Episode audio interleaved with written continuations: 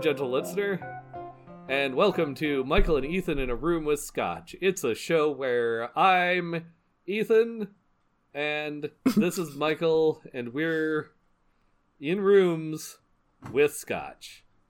But also, That's right, but but if it's not this show, then I'm not Michael, and you're not Ethan, and we're not in rooms. That's correct, and that's a very good Demetri Martin joke. Um, about being people with conditional identities. Go if you don't get that reference, go look it up.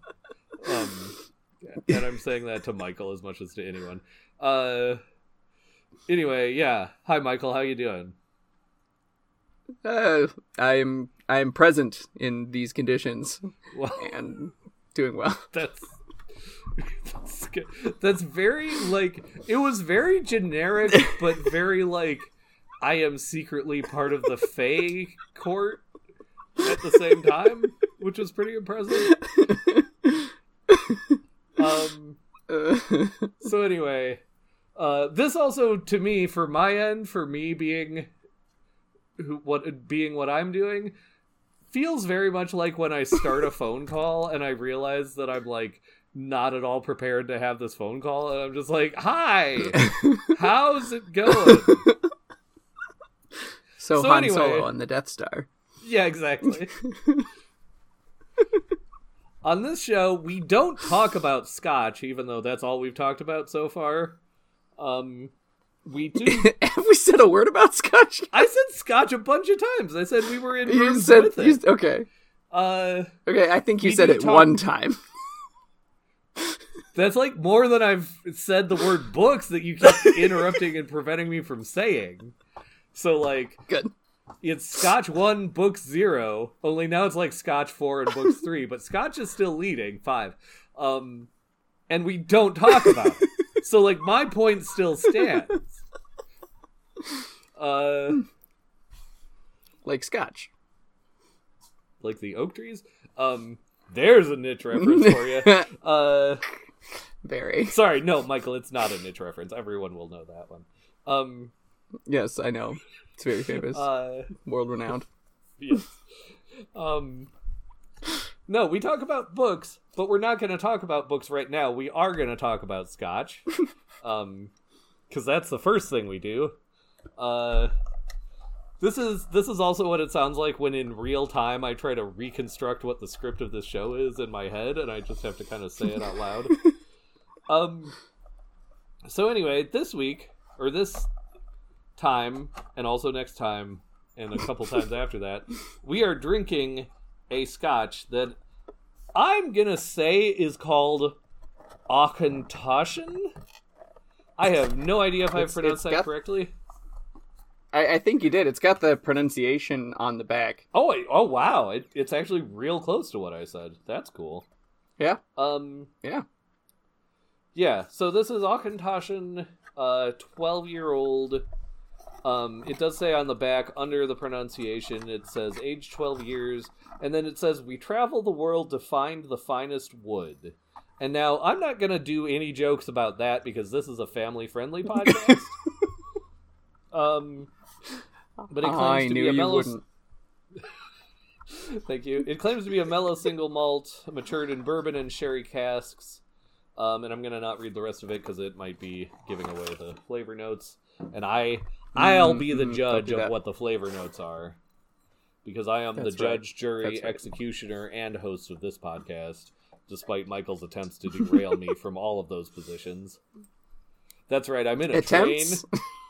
I'm in a train where the engine is the judge, and then there's jury, executioner, and then the host is the caboose. And we are on this track. Listen, usually we've drunk a lot more scotch before we get this punchy.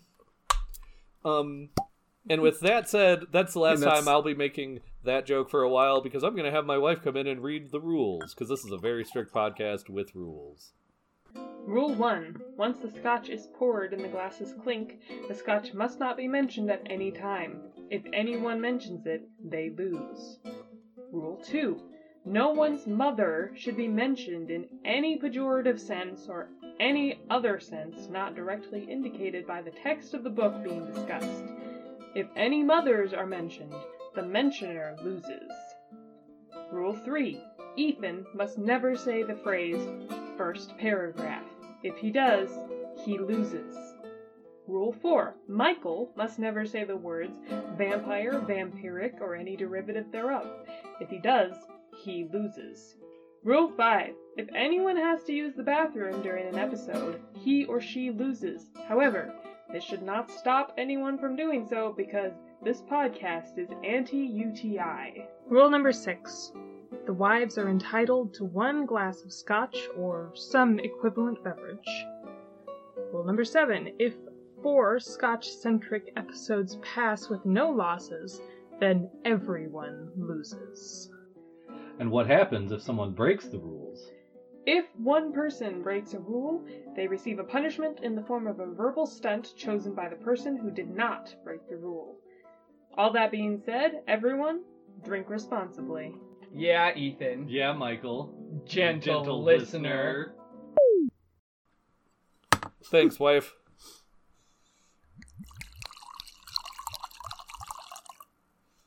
All right, Michael. Michael is currently not losing. Um, Currently not. by not viol- by not immediately violating one of the rules of the podcast.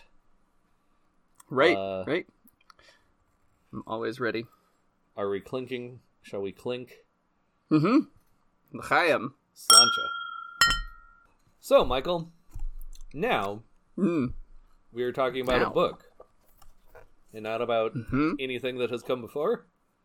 Uh, because no one hosting this podcast is going to lose immediately. Um, but with the punchy state Well, I'm that's good to know. clearly in, like it seems fairly likely that someone hosting this podcast might lose eventually. Um, Mm-hmm. but in the meantime, we're going to talk about a book called Convenience Store Woman by an author Mhm.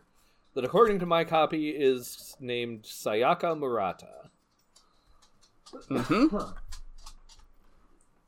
Uh, That's also what I have written down. yeah.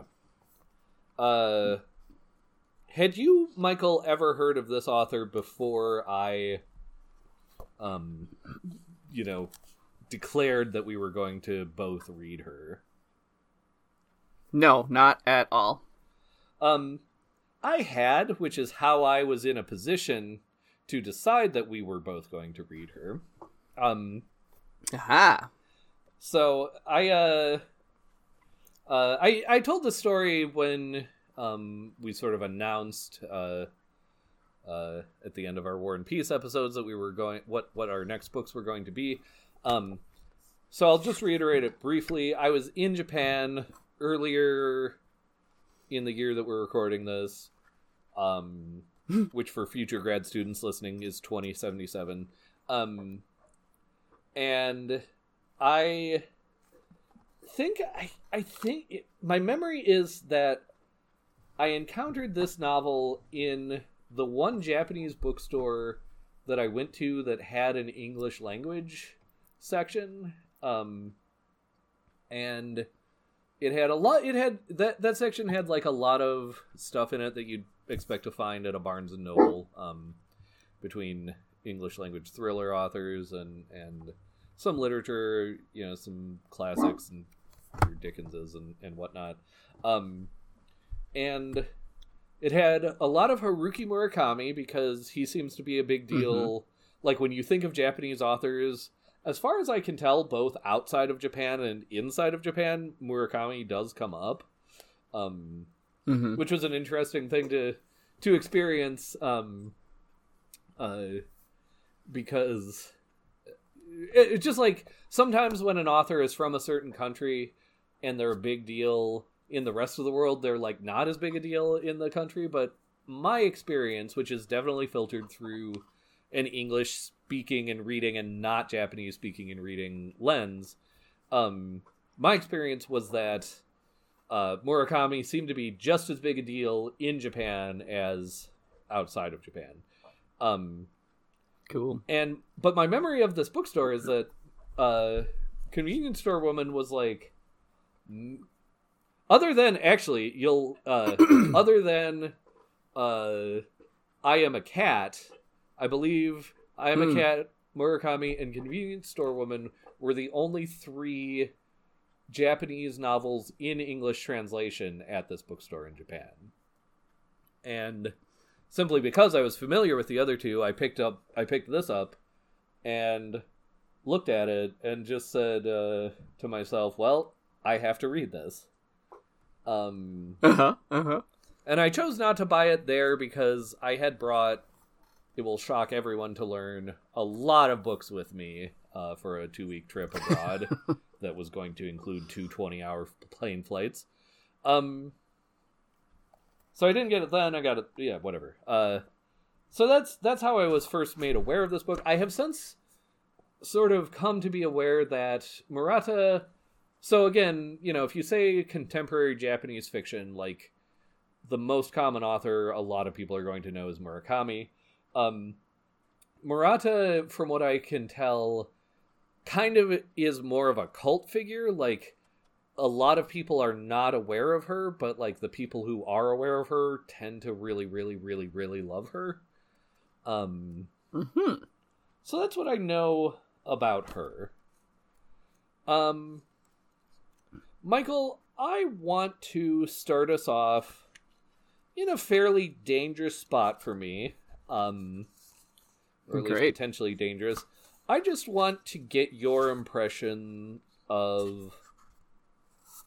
I'm going to say the first. I'm going to say the first five pages of this book. Pages one through five. First, the first five pages. Yeah, I mean, you Um, know, whether whatever parts of those pages you want to focus on is is up to you, but like give us give us the Michael and Ethan sort of scattershot approach if you want to, but just for pages 1 through 5. Okay, that's fair. Um, so there, there's a, a couple of things that I took note of as it was going along. Um, from the the first paragraph, um, uh, it, it was almost. And in general, these first five pages altogether were almost too mundane, and I, I'm I'm trying to avoid giving too much weight to like opinions or anything here, but like it started off almost just soaking into this the mundanity of this world, but also then there was something kind of almost lurking behind it. So, um, I'll get more specific. In the first paragraph, uh, the first line is a convenience store is a world of sound. Um, and I, I marked off the, the words a world here because it struck me, you know, that I, I tried not to, to look too much into what the uh, the plot would be um, beforehand. But so starting off, it seems like we've created a new world in the convenience store for this convenience store woman. That it's a world that she inhabits, and somehow it's her world. What that exactly that means, you know, is she satisfied? They're dissatisfied. Don't know yet. Um, and as it goes on, this the, the mundanity of it is so overwhelming until you get to the last sentence of that line, where it says it all blends into the convenience store sound that ceaselessly caresses my eardrums. And the choice of that word caresses um, was really striking because now it's it's a comforting place. There's uh, a harmony here. There's um, uh, it's a homey sort of world that this convenience store is and the sound is somehow representative of that and what exactly that means might come up later but um but then as as we go from there so we we get the impression just from the first paragraph that this is her world and she feels at home here from the first paragraph. And then as it goes on we start to see how much mastery she has of this world.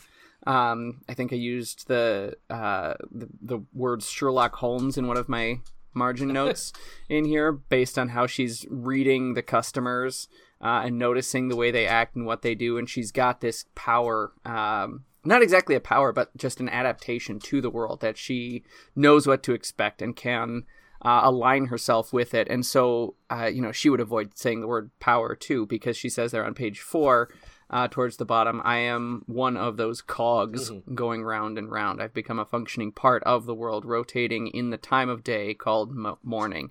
So she's got this hyper awareness of who she is and where she is in this world uh, of the convenience store, and she feels as though she fits perfectly um, Um, in here. So that's that's my overall impression of of that. sure. Uh, if if you have more, I definitely want to hear it. But when you say like Sherlock Holmes, are you talking about, um, for example, like in the second paragraph, I hear the faint rattle of a new plastic bottle rolling into place as a customer takes one out of the refrigerator and look up instantly. A cold drink is often the last item customers take before coming to the checkout till.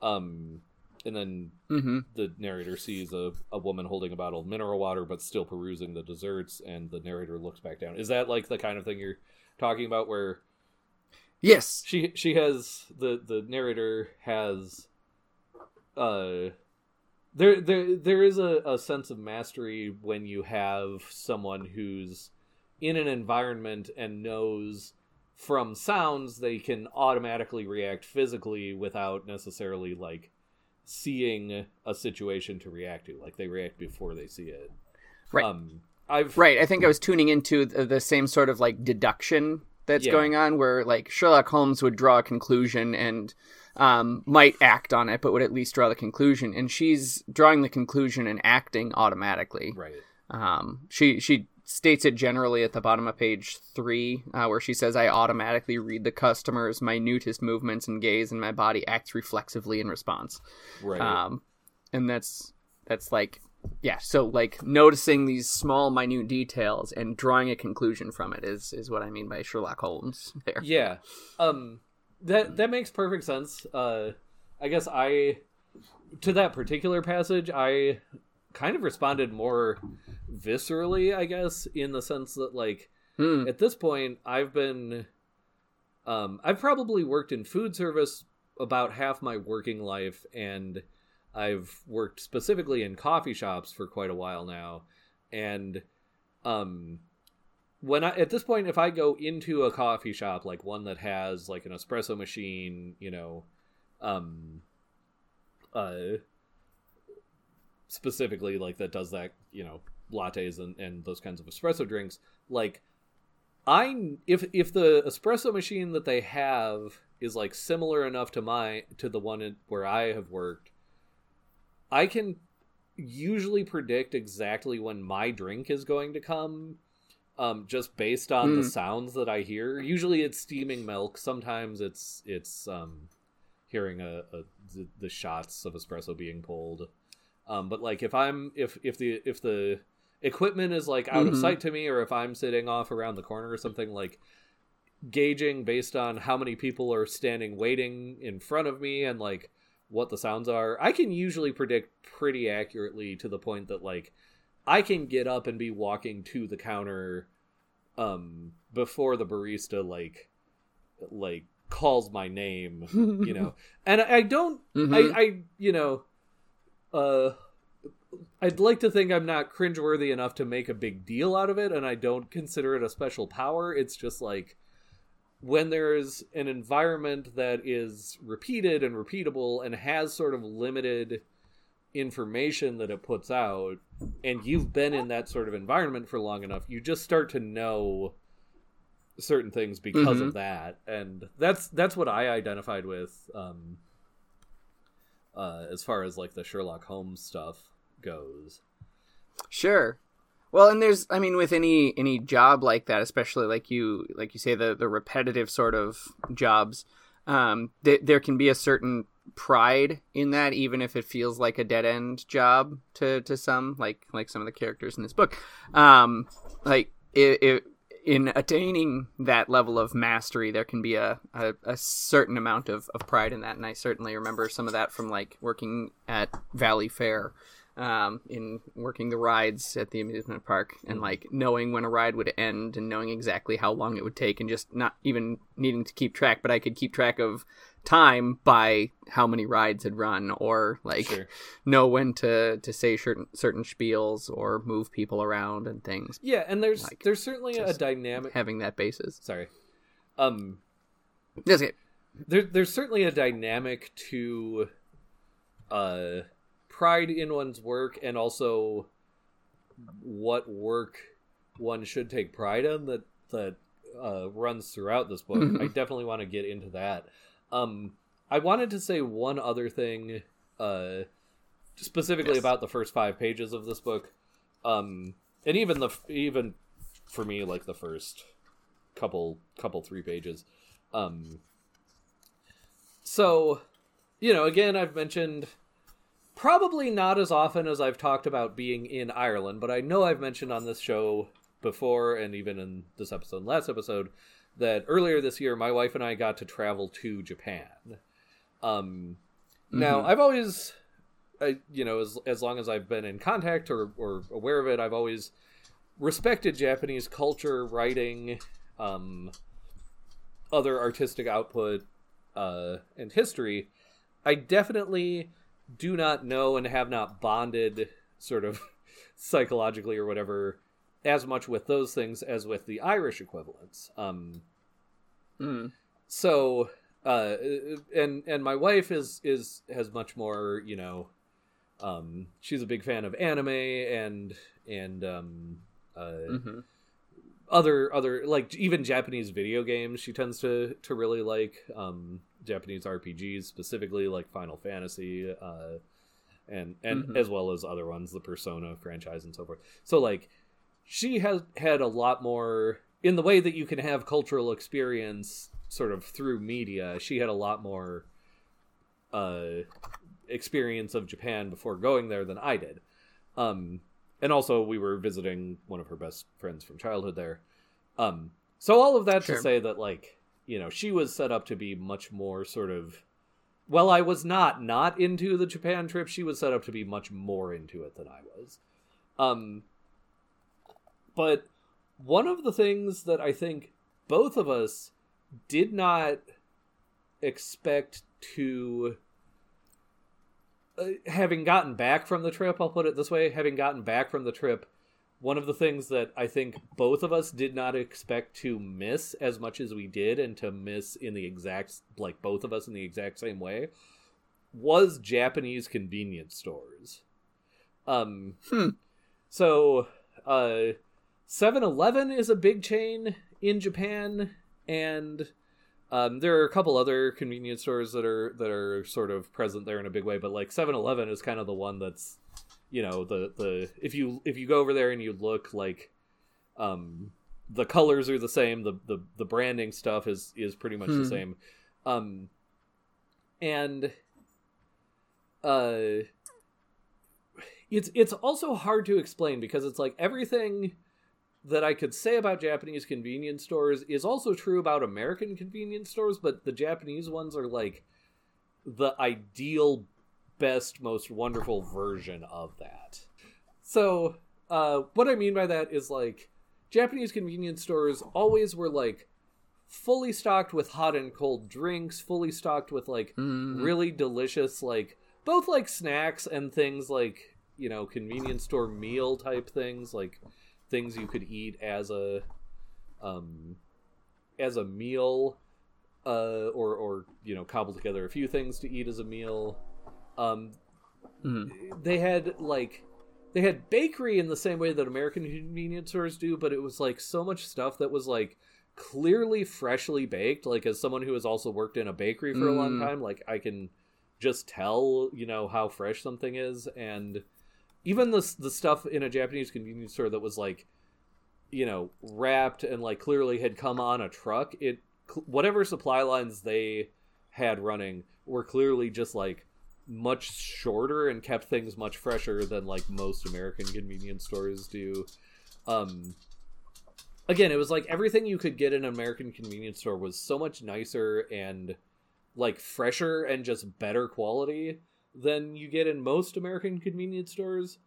Um and it was just like and and also everything was cheap. Like the prices on these better products were also better. Like they were cheaper for a better product. Like um the first That's not fair. I know it's it's deeply unfair. um, the first like full day that we were in Japan, like you know we'd gotten off the plane and and gotten to like slept over whatever. Um, and the first full day after that, we just hung out with Karen's friend in her apartment for sort of various reasons. Um, and we were like we were kind of waiting for some things to be delivered. Like we didn't want to do much of anything. And Karen and I had just gotten off of a like 24 hours of travel so like we were just kind of fine just kind of hanging out and anyway so it was like we wanted we we were it was lunchtime people were hungry we wanted to get um uh food sort of nearby and you know like one person was staying at the at the apartment and some the rest of us were going to go out and get food.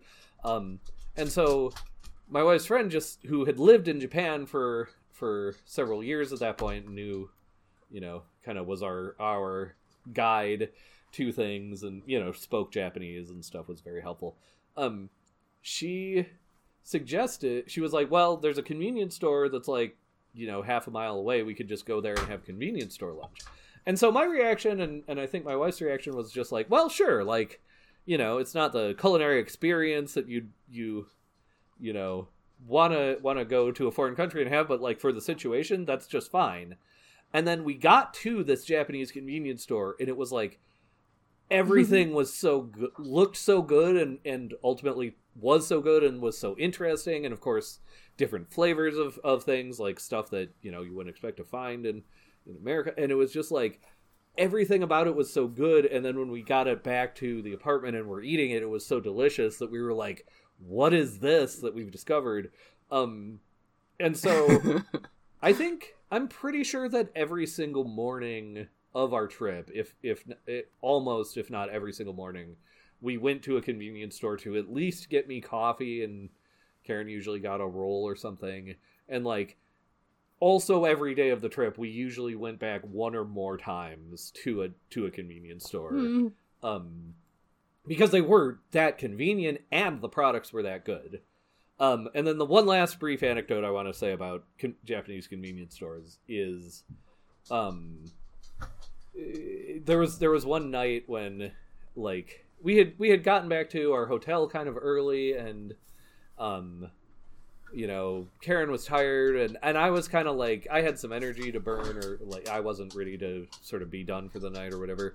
And i looked on google maps and there was a convenience store 80 meters away according to google maps. Mhm. um so i went down i got a warm they they would sell they sell these like warm like just like breaded chicken thi- they called them spicy chicken thighs but japan has like upper midwest usa standards of what spicy means. So they're like just spicy enough to be flavorful.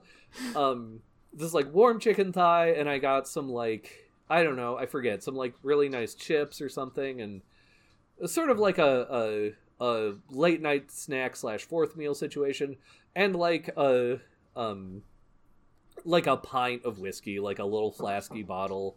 And i went back to our hotel which was this little like uh, uh it was this just little kind of kind of like a hostel kind of hotel and i just sat on the porch of the hotel and like ate my chicken thigh drank my whiskey snacked on whatever else and like it was like raining and there was like an alley and then like a cat came through and i tried to make friends with it but it was really intent as all japanese cats that i encountered were it was really intent on hunting whatever it was hunting. But it was just this like idyllic night. Like if i was a japanese person i would probably have written a series of haikus about it um and like the convenience store was such a part of that. So like and, and again like as karen and i have been back in the states like the thing that we wax nostalgic about maybe more than any other single thing from japan is convenience stores. Like we i we just like you know i mean it's it's again it's that thing where it's like you've experienced the better version and now you're left with kind of the crappy american version and you know i live in the land of Kwik Trip which is like a pretty good american like gas station convenience store and it still Mhm. just pales in comparison to the japanese one Don't let Kwik Trip hear you say that. that's that's a fair i mean that's fair but it's I, at the risk of suffering the wrath of Kwik Trip, I would say it to their face. Like, go to Japan, learn to do better, come back. You'd probably be great, but um, so all of that, uh, longer winded than I expected to, or wanted it to be, as it was. All of that is to say that, like, when I was reading this book, you know, I read the first, like, two or three pages, and I just had to go find Karen and read them to her because all Mm. of the sensory details, all of, like, everything that's in those first few pages, with the exception of the dialogue, because again, I don't speak Japanese. um, but everything else was just like, you know, just brought us both, I think, back there. Um, Mm-hmm. in both a way that was like really lovely in kind of a nostalgic way and also really infuriating because why can't just American convenience stores measure up? Um but it's like this it, it honestly goes to the um and this is part of why I asked you for your take on these pages before I made my own because it goes to what your first instinct to say was, Michael, which is about sort of the the mundanity of these first few pages. Um, like this is just this is the Japanese equivalent of if I wrote a book about a Kwik Trip employee and um, described sort of it with sensory details all of sort of the mundane, you know, tasks and and Mhm. noises and things um, that uh, you know you you hear and, and see and, and experience like as a Kwik Trip employee. Like it's you know yeah it's it in my experience anyway very accurate. Um, Yeah. one other real brief note I want to say uh, uh, is there's one word in the dialogue that doesn't get translated. Um, first example I think is on page Mhm. two towards the bottom. Uh, when a, a customer, um, uh, is, is approaching the till to check out and, um, hmm the employee says "Rashimasu," uh, and as far as I understand, that's just like a very specific word in Japanese that people like like uh uh clerks or, or people in employees of stores say to customers of stores and it's just like a Mhm. greeting that only works in that specific um dynamic like a, a customer coming into a store would not greet a, an employee that way there's if, if they did greet them there'd be other words they'd use um so i just thought it was interesting that that word was considered almost sort of untranslatable um Yeah. Yeah. uh it be and, and again it was it was another like sensory thing because like i heard that word said so many times in so many different ways that i can probably say that word in japanese with better and more accurate inflection than like i can say almost any of the other fully like nine words of japanese that i know. Um because like again and, and you know it's very like some people would say it very as- sort of assertively or or or you know loudly and, and forthrightly and some people it was that like retail employee deadness where it was just like it was almost sing-songy you or or they'd mutter it and you'd just hear someone be like "Asimase," um you know and it was Mm. never like impolite in my experience but there was definitely a variation in like how enthusiastic people would would say it but um, because and especially again because it's like so you've got her saying ashimashe or, or irashimashe um and then saying good morning sir which good morning would probably be ohayo. So it's like two greetings stacked on top of each other but they do have very different connotations. Yeah. um Yeah. so those are all my thoughts about Well, the and- first five pages. Michael uh you sound like you had something to say so go ahead. Well, going off of that that greeting, I mean that comes up in like it, it would be easy to to kind of write off as just like I was curious about it because it was not translated, of course, but um, like it could just be written off as like, well, that's just what they say, which is kind of the point. But then, like we learn later that, um, in the in the portion where she talks about how she was being trained Mm. in and everything, that she, um, learns to say that word um from the training videos right. and such and like you have a page. um, it's page 18. Um, uh, where this is um, the when they first open, and there's an old lady who comes to the counter for the first time, and there, uh, the second full paragraph, she says, "Irasshaimase." I called out in precisely the same tone as the woman in the training video as I pulled the basket toward me and began scanning the barcodes just as we'd been taught. Um, so it keys into this idea that she just pronounces things exactly the same way as as in the videos, um, and but then like later on that that that is heightened by the third last paragraph on the same page because um, uh, she asked the the woman asked what time do you open and um, then she said, "Um, today we opened at ten. From now on, we'll be open all the time."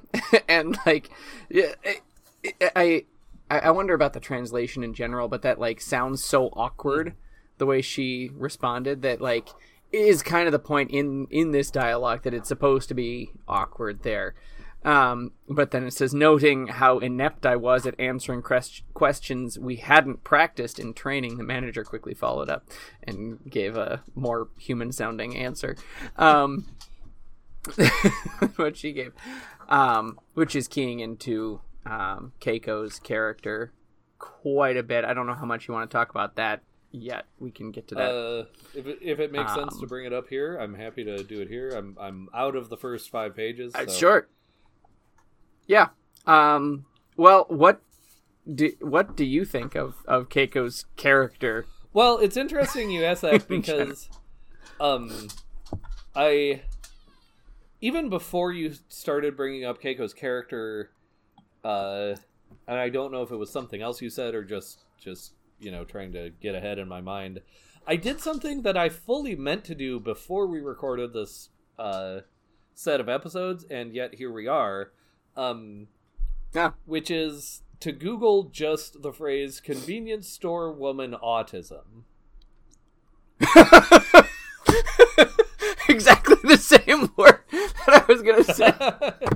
um, and I, you know, I, I had thought, I knew, I, like, in thinking through what I was going to say in this episode, I knew I was going to bring this up. And I also definitely, Yes. you know, want to emphasize I, relatively speaking, know nothing about autism. Like, I know sort of Sure. a lot of the popular concepts and, and some ideas. Like, I could have a, Hmm. a sort of conversation not in like a medium where I'm broadcasting it to the world and probably not sound too idiotic but like I have no authority to be talking about autism and I want to not talk about it in sort of the opposite of the way that sometimes on this show I will say I don't know anything about X and then talk about it for 20 minutes. Um so like all I want to say We would never do that. uh, all I want to say about it is so I just now Googled convenience store woman autism. Um, and in the way that Google is, you know, now doing its thing where it'll like pull a quote for you that it thinks maybe will answer your your question, whatever question you had behind googling. Um, Google pulled a quote from uh what looks to be like a blog, I think. Um that yeah, it's it's a um some kind of blog. Uh the blog is called A is for Eva Eve, Eve mm, it's an Irish name. I forget how to say it. I should know because of everything about me. But Oh. Aoife, yeah, A A O I F E. Um, Mm-hmm. I think it's Aoife. that sounds right. But the the blog is called A is for Aoife, not autism. Um, and the pull quote. So you know, I don't know. Maybe this is taken out of context. Uh, maybe any number of things. The pull quote that Google came up with is So is Keiko autistic? While autism is never mentioned in the book, many autistic women have felt a real connection with Keiko and her struggles. Keiko is Mhm. socially awkward and a constant worry to her family. And that's probably from like the Mm. middle of a paragraph that's much more artistically and written and, Right. and stuff than this makes it sound.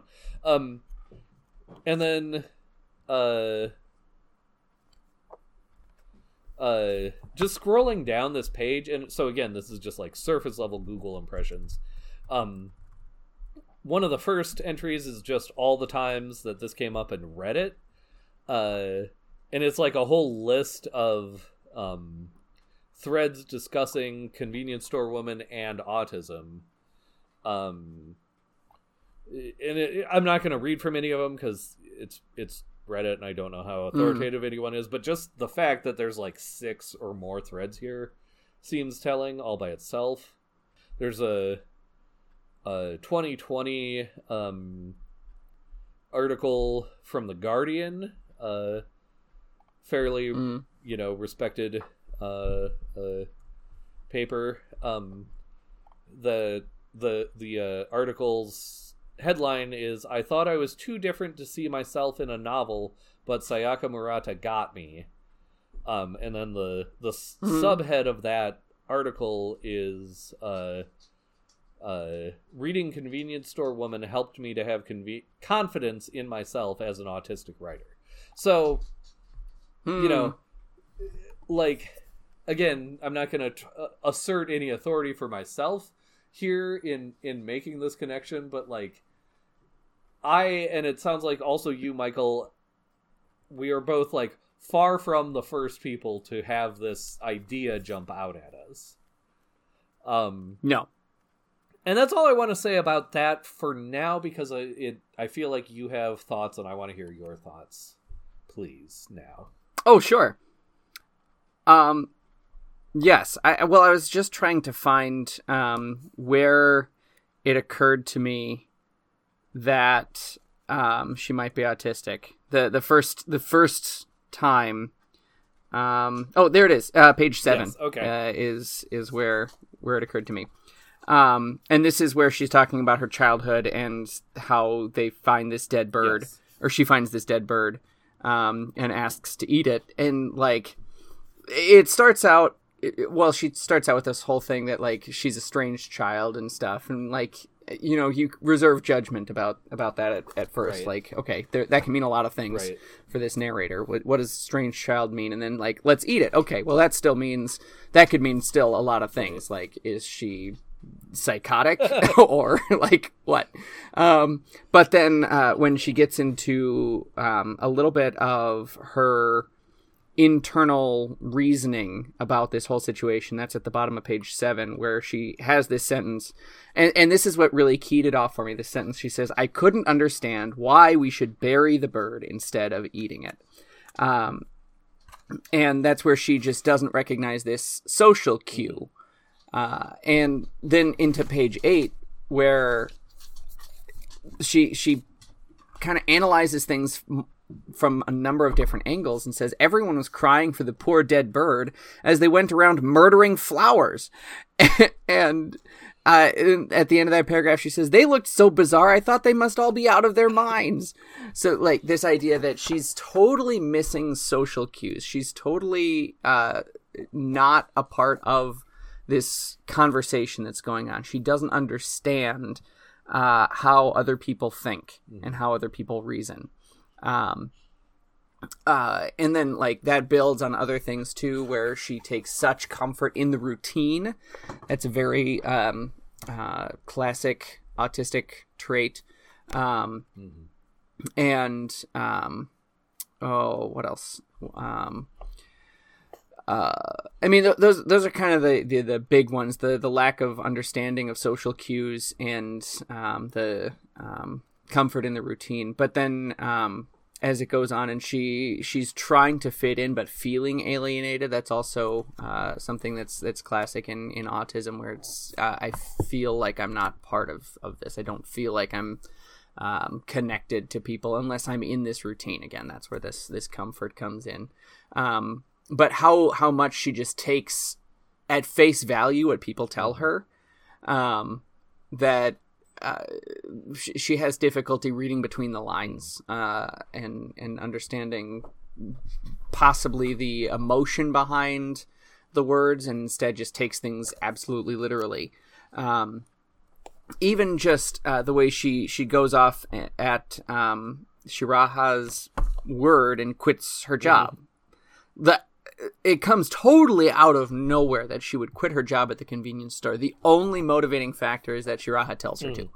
Um, like there, there are the aspects that other people have said it's a dead end job and stuff, but none of that really bothers her as much. It bothers her to an extent that like she feels like she needs to fit in, but um, then all of a sudden Shiraha comes and says you got to quit, and she does. Like it, it, it doesn't. It, there's there's no conflict in in her in quitting. It's just yep, I've got to do this because he said so. Right. Um, eh, eh, like that. That is is um, that that's a, a classic um, sort of uh, sign of, of autism as well. I, you know, I don't like um, the the idea of of um, thinking of characters as coded as as autistic or anything like that. Um, and I don't know if that's necessarily um, Murata's intention behind Keiko either. Um, yeah. but like it struck me as as quite clear how how Yeah. how she she behaves that it seems that way When you said- and like hearing some of these others too um it seems like it's You're very clearly surface level yeah, you're clearly not the only one. That's what I was gonna say. Is like when you say Mhm. coded, usually that means you have to like read into it or read beneath the surface at all. And I feel like, um, Right. that's one thing you don't have to do to get there. Uh, the only thing you didn't mention Yeah. that jumped out at me and sort of I know from just like having talked to to people I've known in my life who are autistic specifically is her um uh tendency to fit in by imitating other people who fit in. Oh Um, yes. That was that was something i was going to say the, the the like mirroring. Yes, um mirroring, that's a yeah. that's an autistic trait like being able to it, it's so it's it's a it's a it's a really fascinating um almost like a superpower for for autism um that like o- on the one hand it's almost impossible for them to feel like they fit in for people with autism to feel like they fit in um in in situations. But the superpower is they can go into a room read the room and imitate the room Yeah, it's like Um, it's like constr- it's like where sort of I guess the term would be neurotypical people sort of have this inborn Mhm. sense of of how to fit in or how to how to read a room. Like Mhm. autistic people tend to who who sort of have the superpower, develop the superpower, will almost almost reverse engineer it where they'll see the output and see the Yep. results of the output and then um sort of Mhm. do the same do the same output in order to achieve the same results and it's like yeah mirroring is is um you know there's a reason that's Mhm. the word for it because like I, I can't think of a better one myself um sure you know yeah Well, and you think of of the things that Keiko is praised for, and it's like being able to exactly portray what the training taught her, mhm.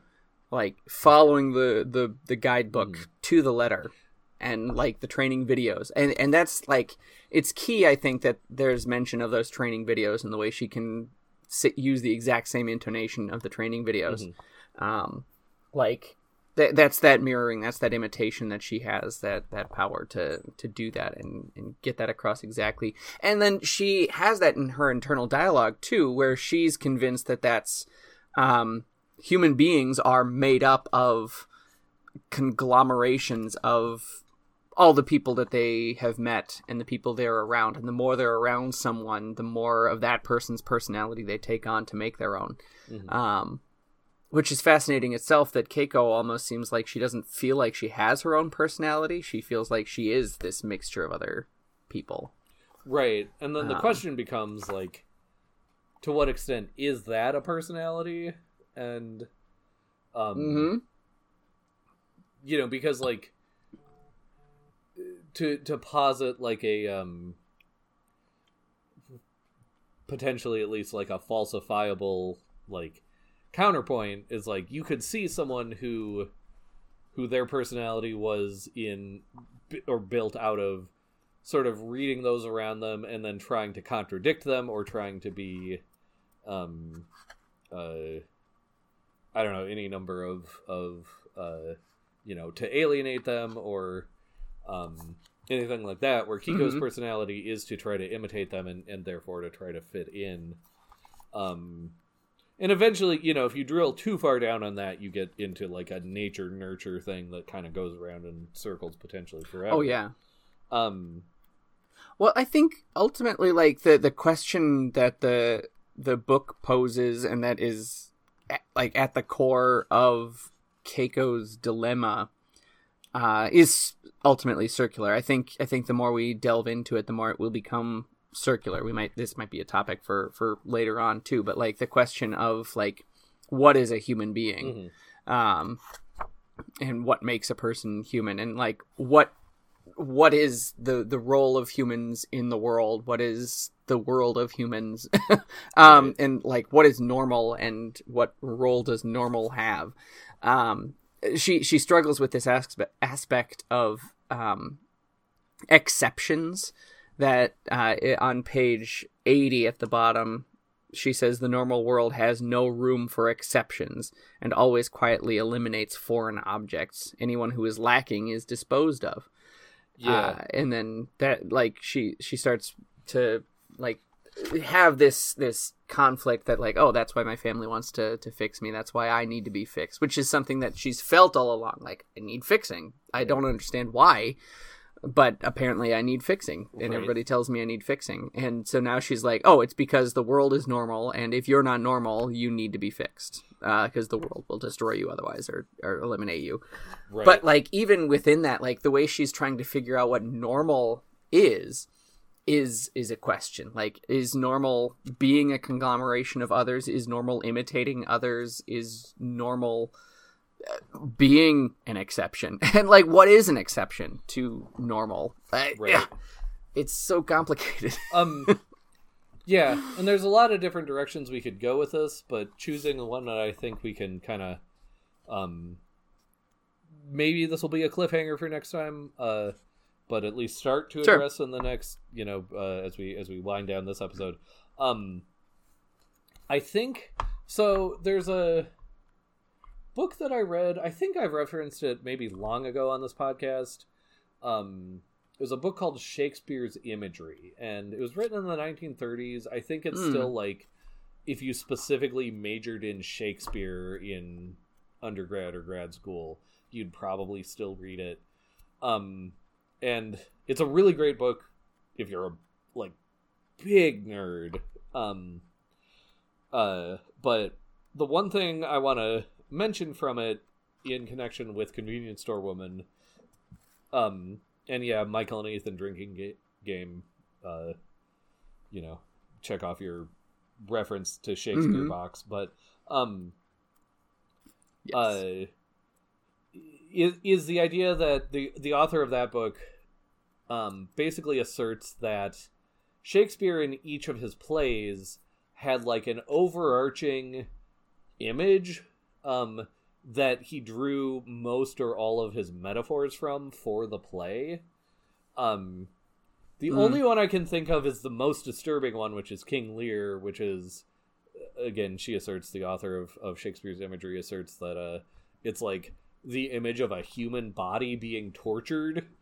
Um, Mm. and I don't think it's too much of a stretch to say that there are is is or are one or more sort of central images along similar lines, at least somewhat similar lines, in Convenience Store Woman.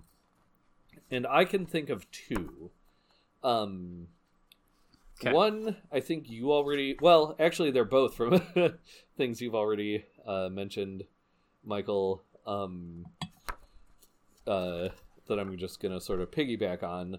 Uh, one when you mentioned earlier Mhm. the idea of being a cog in a machine. So, um, yeah again, this was your quote from page. I thought it was from page four, but now I can't find it. Yeah. Uh, most of the way to the bottom. I am one of those cogs going round and round. I've become a functioning part of the world, rotating in the time of day called morning. Um, which, you know, that I, I think part of the reason I was cued to this is is that probably goes with the autism discussion that um we're Mm. not going to be able to exhaust certainly, but uh that autistic folks tend to want to find a place in the world like that becomes the big question and Yeah. then when they do find a place like especially you know often that's like a big sort of triumph or accomplishment it seems like um but this image of, of being a cog in a machine it reminds me of charlie chaplin's movie from almost 100 years ago now modern times uh Mm. where it, the uh, Charlie Chaplin character gets pulled into being a machine, and like the great image of of modern times of modernity is like a person being literally part of a machine. Um, and again, this Mm. this image goes like extends throughout the book. Like I, I point at page four, but there's there's probably does Oh, yeah. literally dozens of of places I could point to. And then the second one, and that you quoted more recently, bottom of page 80 the normal world has no room for exceptions and always quietly eliminates foreign objects. Um, to Mhm. me, that's picturing the world as a body, as like a human body. Mhm. Um, and the idea that the human body, like a machine, has sort of a normal functioning and a and a functional way of being, and part of that functioning is to get rid of exceptions, or if not to get rid Mhm. of them, then to sort of subsume them into into the normalcy. And I think those are two two images: the the functioning of the human body to picture the outside world, and the cog in the machine to picture the human body. That I think obtain throughout this book. Um, yeah. in our last, I guess, few minutes before uh before we wrap up, did you have anything to say about that, Michael?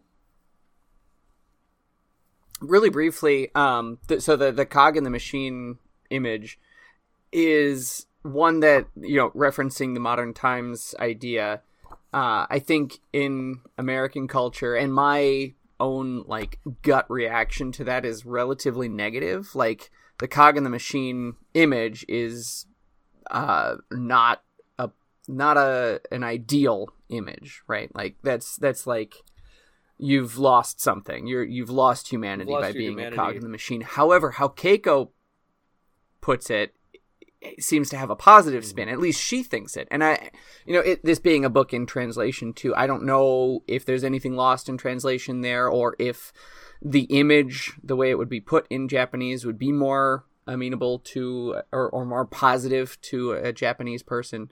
But um, it, it's certainly interesting that Keiko, and I think it is kind of key to who she is. She sees the cog in the machine image as positive, uh, and the the function aspect of that too touches on a um a, a theory of uh, of socialism called functionalism, um, which like the way to abbreviate that is like the world needs di- ditch diggers too, right? Right. Like, um, that's uh, that's that's kind of the idea, and so like for Keiko's purposes, the world needs convenience store workers too. So why can't Keiko just be a convenience store woman and that be who she is? Yeah, Um, I think Yeah. that's a, a tension or an ambiguity even at the heart of the novel. Yeah.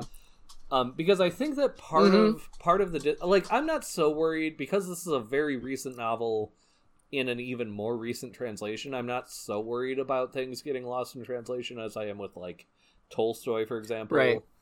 Um, sure. it's obviously still possible, uh, and there are certain things that are just Yeah. hard to translate across cultures and, and languages. But um, uh, I th- I do think culturally, like in Japanese culture, people are much, much, much more strongly encouraged and incentivized to become sort of the equivalent of a cog in a machine. Like Japanese culture is a much more um, Okay.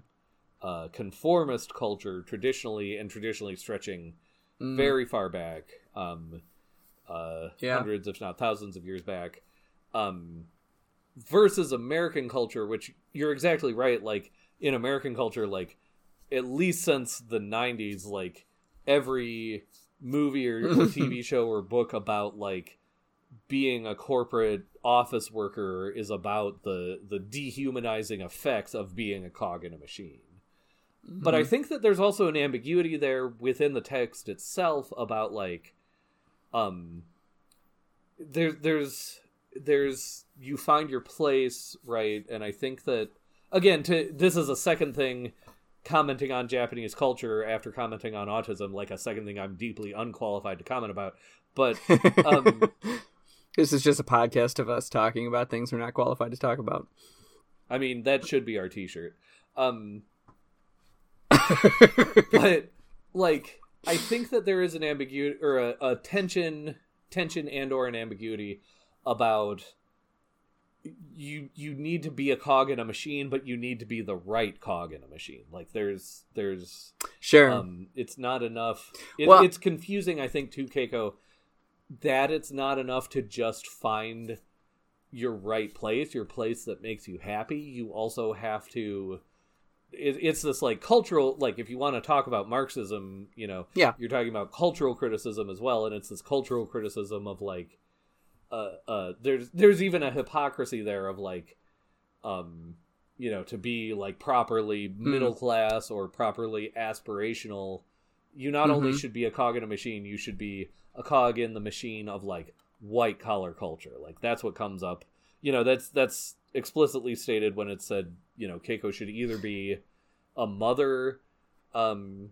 tending to her children or be a more ambitious career woman is like that's that's Mhm. a, a cultural like middle class bourgeoisie aspirational thing um Mhm. that doesn't make any sense to Keiko, and the strong case I think is being made by the book that it doesn't make sense to her because it doesn't make sense.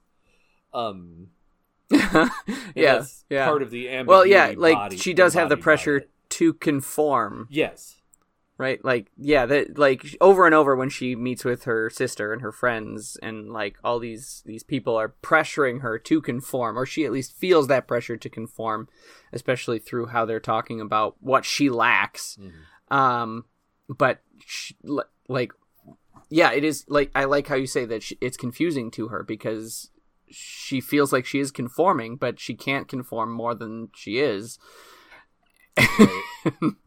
like I'm already conformed. How do I conform more than I am? right. But they're it, they're, they're conflicting in specific, specifically conflict, conflicting views of what conformity means. Yeah. Yeah, yeah, um, yeah.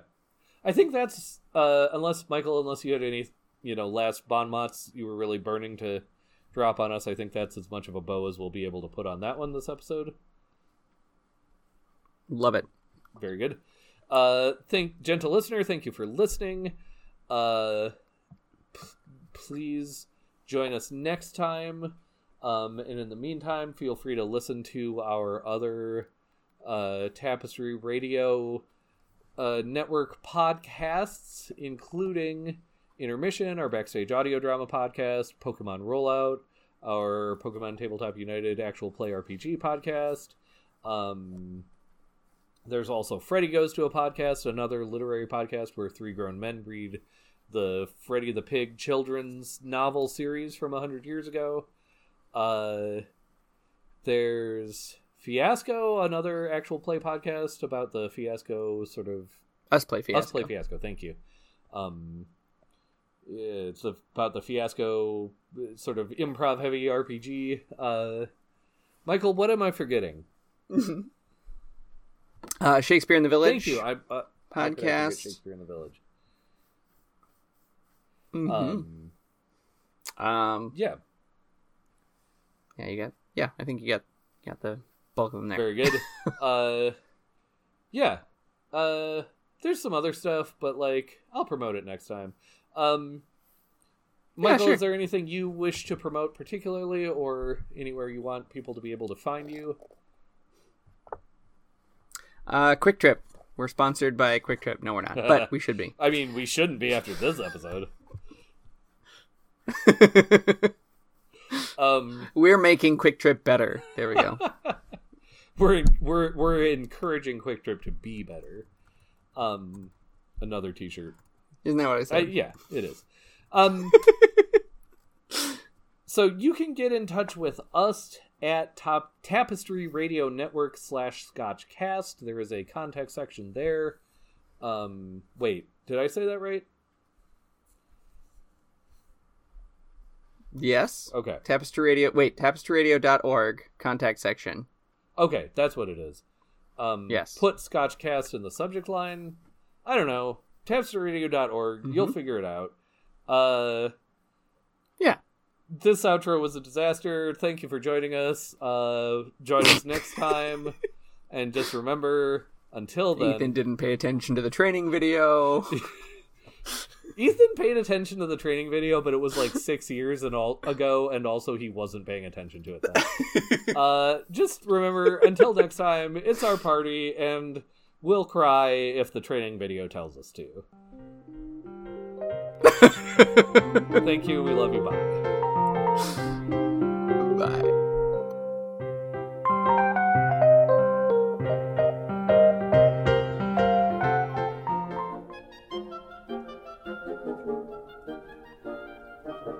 Obscurantism and obfuscation.